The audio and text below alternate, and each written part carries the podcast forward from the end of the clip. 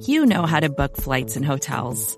All you're missing is a tool to help you plan that unbelievable travel experience. That's why you need Viator. Book guided tours, excursions, and more in one place. There are over 300,000 travel experiences to choose from, so you can find something for everyone. And Viator offers free cancellation and 24 7 customer support for worry free travel. Download the Viator app now and use code Viator10 for 10% off your first booking in the app. Find travel experiences for you. Do more with Viator.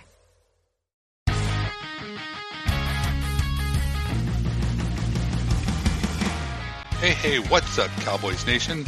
Welcome to another edition of Cowboys Roundup, brought to you by SB Nation's Blogging the Boys, where every day we bring you the latest and greatest Cowboys news and updates. My name is Dan Rogers. You may know me as Danny Phantom at Blogging the Boys or on Twitter at DannyPhantom24. It is Thursday, October 14th, 2021, and we are enjoying yet another wonderful week where our Dallas Cowboys are sitting in the winner's circle. Or would that be winner's star? I don't know. Either way, they're winners. That's all that's important. The Cowboys will take their 4 1 NFC East leading record and head to New England to play their bonus game. Remember, this is the extra 17th game we get this season. If you're unclear why it's against New England, the formula for the 17th game is quite simple. It will always be against the AFC division they played two years prior. And this season, that division is the AFC East, since they played them in 2019 and the team chosen is simply the team that finished in the same respective place in the division standings. New England finished third in their division last year, as did Dallas, so that's why we're seeing the Patriots this season. The Cowboys hope to keep this winning streak going with a nice road win in Foxborough. The Cowboys have not beaten the Patriots on the road since 1987. That was 34 years ago. Speaking of 34, it was number 34 himself, Herschel Walker, who scampered off for 60 yards in the walk-off TD in overtime to get the win in that game. While the Cowboys owned the series lead 7 to 6, the wins by both teams have come off of winning streaks spanning two and a half decades. The Cowboys dominated the first 25 years, winning the first seven meetings between these two teams, dating back to 1971 and lasting into the mid 90s. But the Patriots have dominated ever since, winning the last six contests. In recent years, it's been frustrating because it's felt like we've had chances, but for one reason or another, we just couldn't get it done. Back in 2019, the weather was terrible and everyone had trouble scoring. In fact, there was only one touchdown in the entire game, and that came after the Cowboys had a punt block that gave the Patriots the ball deep in Dallas territory. The Patriots won that game 13 to 9. Back in 2015, the Cowboys again failed to score a touchdown, but this time it wasn't the weather, it was the Weeden. That was the year the Cowboys had backup quarterback issues after Romo went down, where they lost seven straight and finished with a 4 and 12 record. We almost had them in the game before that in 2011, but a touchdown pass from Brady to Aaron Hernandez in the final 30 seconds squashed that opportunity. And who could forget the shootout in 2007 when both teams went into the game undefeated? The Cowboys were coming off that great Monday night victory against the Bills, where then rookie kicker Nick Folk kicked the game winning field goal not once, but twice for good measure. Unfortunately, the Cowboys' perfect season ended the following week against the Patriots when they came up short 48 27 when Brady was throwing touchdowns to Randy Moss and Wes Welker. The Patriots stayed perfect and remained perfect the entire season before losing in the Super Bowl to the New York Giants. Fun fact the 37 year old Nick Folk is now the kicker of the Patriots. What a small world. On Wednesday, McCarthy addressed the media and was asked about the success of the team's run defense and whether it was a product of jumping out to big leads or if it's because they've been able to shut it down early. McCarthy said they put a huge emphasis on stopping the run and coming into the season, credits the coaches and players for doing an outstanding job, and that stopping the run is the starting point of any great defense. Let's listen in to what Coach had to say comes down to you know the the way our, way our guys are playing. I mean, if uh, you know having the lead and people trying to run the ball to keep our offense off the field, you know that, that can be part of it too. But no, I just think uh, you know our, our, run defense was priority number one coming into the season. You know, I, I think the players and coaches have done an outstanding job. Um, you know, just uh, we're playing it differently. Um, you know, than we did last year. I mean, you know, we were more in a transition to what we want it to look like this year, and I think Dan is, you know, hammers it each and every day. And, and uh, you know, once again, I, I just think our guys understand it. That's the starting point of, of any great defense. The Patriots' top defensive player is free agent linebacker Matt Judon, who signed with New England this past offseason after two straight Pro Bowl seasons with the Ravens. Judon has been wreaking havoc on the Patriots' opponents this year, as he already has six and a half sacks on the season.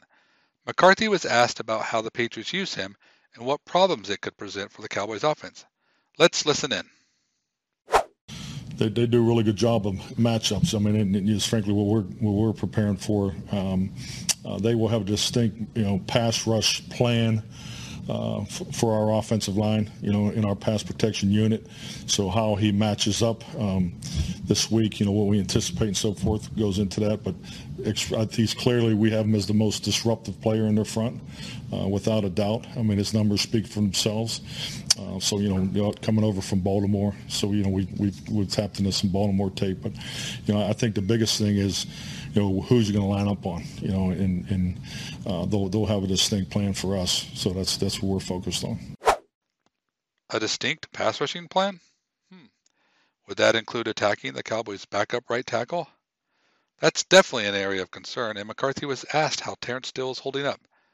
McCarthy didn't want to give away too many secrets, but he did say they fully expect the Pats to come after the young offensive lineman and Steele and center Tyler Biadasz.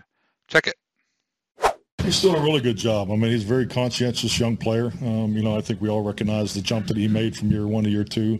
I love the tenacity and the strength that he's playing with this year compared to last year. So um, he'll be challenged this week. I mean, I'm sure they'll, you know, with him being a young player, I think Tyler will be another player that they, they try to challenge. So, um, you know, that, that's part of our preparation. So that's all the secrets I'm giving out. So we need to quit this thing.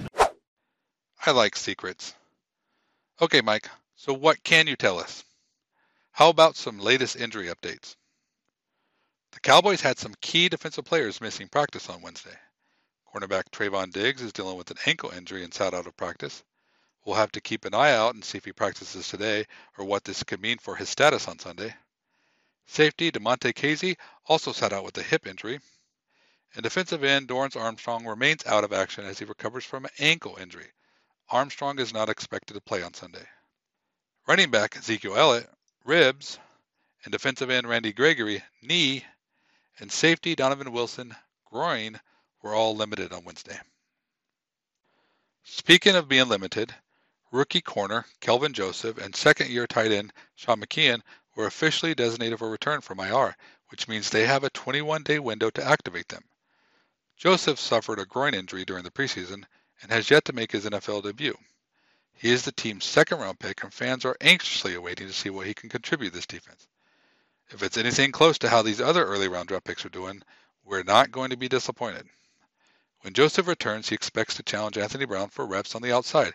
However, from the way Brown has been playing lately, the veteran isn't going to make it easy for him.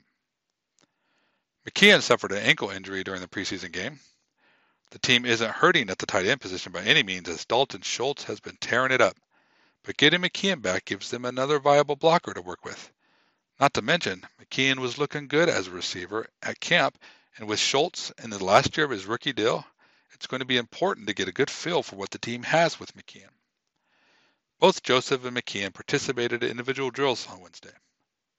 And more good news, there were no new players added to the COVID list. That's it for our updates for today. Make sure to check out all the great podcasts throughout the entire week Every day we got something new for you. Later today, we'll have a new episode of Riled Up with Roy White and Tom Ryle, where they will preview the Cowboys' upcoming game with the Patriots. But that's all we have for today. Thanks for hanging out with us. Hope you have the best day ever. Stay safe, stay happy, stay true to the silver and blue, and we will catch you later. Hey, this is Scott Galloway, author, professor, entrepreneur, and most importantly, host of the Prop G podcast. We got a special series running on right now called The Future of Work, where I answer all your questions on surprise, the future of work. Questions including what are we missing when we work remotely, or how do we handle work life balance when a major opportunity comes knocking? From the provocative to the technical, we're offering insights you won't want to miss. So tune in to the future of work, a Prop G Pod special sponsored by Canva. You can find it on the Prop G Pod wherever you get your podcasts.